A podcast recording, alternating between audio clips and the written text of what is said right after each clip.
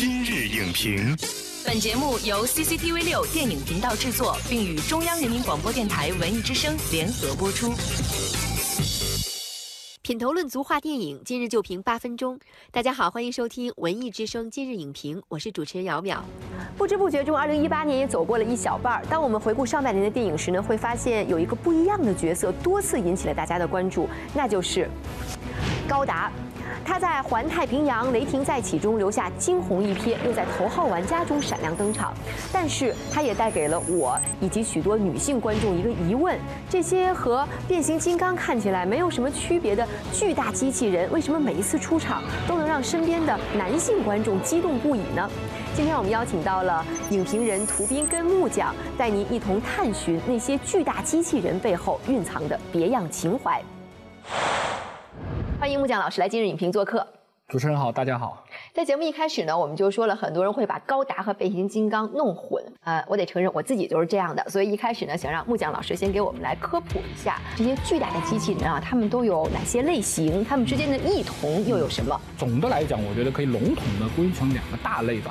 一个大类就是可以把它看成是一个比较纯粹的一个机械，嗯，它需要有人去操纵，就像高达。啊，环太平洋就是这样的典型代表，它也提供一个战场上的兵器的功能，就像阿凡达呀、黑客帝国三里面也有。而另外一种呢，就是这种外表上是人形的机器人，但其实它是有自主意识或者是有智能的。变形金刚、钢铁巨人就是这样的代表，但是他们的设定其实是特殊的外星生命。I am Optimus Prime, and I send this message so that our past will always be remembered. 所以女生分不清机器人有几个类型，就像男人看不清女人的口红有多少个色号一样，看起来都是红的。但是即便我以前对于这个巨大机器人分不太清楚，但是我有一种情感是跟机器人爱好者相同的。就当他们要执行一个特别的任务的时候，在最关键的时刻，总会有一个变形的过程。像变形金刚是这样的，还有很多的机甲也是这样的。一看到那个过程就热血沸腾，心跳加速。您觉得这是为什么？首先，第一，我觉得它很有仪式感。往往这个过程后面就是一段惊心动魄的高潮戏，那所以它前面是一个蓄力，就前面已经铺垫了很多了。对对对，尤其是变形金刚之后，类似于像环太平洋啊，或者类似于高达这种需要人力去操作的这种，当那个战士要出征的那一刻，就像是骑士上了马，正是慷慨激昂的时候。所以这个我觉得应该是最让人血脉喷张的一刻。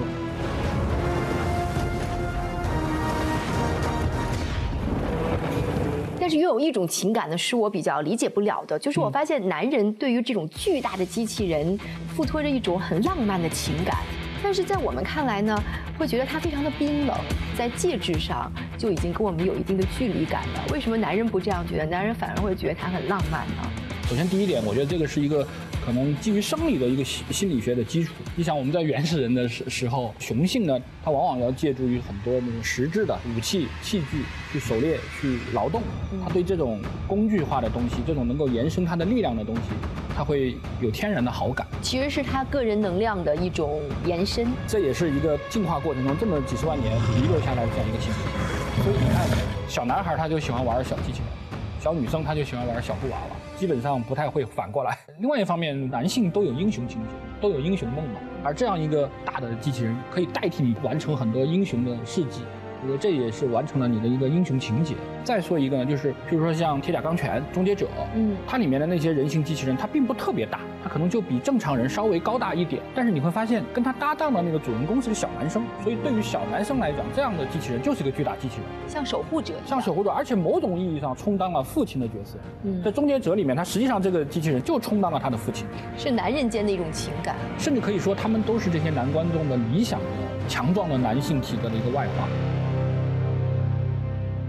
其实不光是男女对于机器人的情感不同，我觉得东方和西方对于机器人的喜好也是不一样的。比如说像呃西方就喜欢像变形金刚这种有自主的意识、自主情感的机器人，那像东方呢就喜欢好像机器人更是人类的能力的一种外延，所以呢就会有高达，包括像环太平洋里面的机甲也是这样。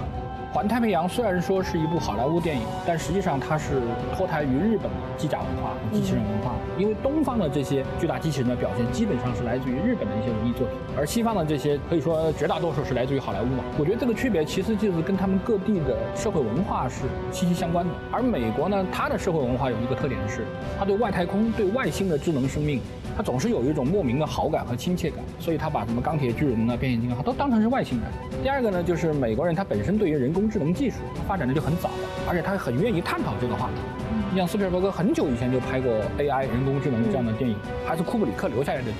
嗯，而日本呢也很有意思，日本也是一个机器人大国，但是日本的机器人呢，它智能化不如美国那么发达，所以反映到他的文艺作品中呢，它往往那个机器人就只是一个机器。要靠一个人去操作它，而且往往日本的这些作品中，一旦是来自于外星的智慧生命，都是反派。我觉得这个背后的这个社会文化、经济基础决定了他们的荧幕表现是这样。I am Optimus Prime, calling all Autobots. It is time to come home. 这样看来，一个国家会设计出什么样的机器人在电影当中呢？其实跟这个国家的经济状况、社会状况，嗯，呃，是非常有关联的。所以我们也特别想知道，为什么我们国家哈目前在电影当中还没有出现过这种庞大的机器人的形象？首先，我觉得中国观众是很喜欢这类形象，不管是《环太平洋》也好，还是《变形金刚》也好，在我们中国的票房是非常好的。另外一个呢，我想说的，其实就是我们中国电影人可能对于这个题材一直来讲不太关注。我们现在一提到工业题材，可能都是钢炉、冰天雪地里面挖石油。其实现在我们的工业已经不是这样了。从整个产业发展上来讲啊，智能机器人、智能装备这一块，中国的工业制造业是远远走在我们中国电影产业前面。嗯，其实我们电影产业应该迎头赶上才对。具体到大银幕上，我们应该怎么去弥补这片空白呢？首先，我觉得你得明白机器人意味着什么，不要只是单纯的从文艺作品或者从一个纯粹的浪漫的想象中来看待这个机器人。这些东西在我们的社会生活中会带来怎么样的改变？冯小刚导演拍过一部电影叫《手机》，手机只是一个通讯工具，这个工具的出现，它带来了人的社会生活的一系列变化。难道机器人不是吗？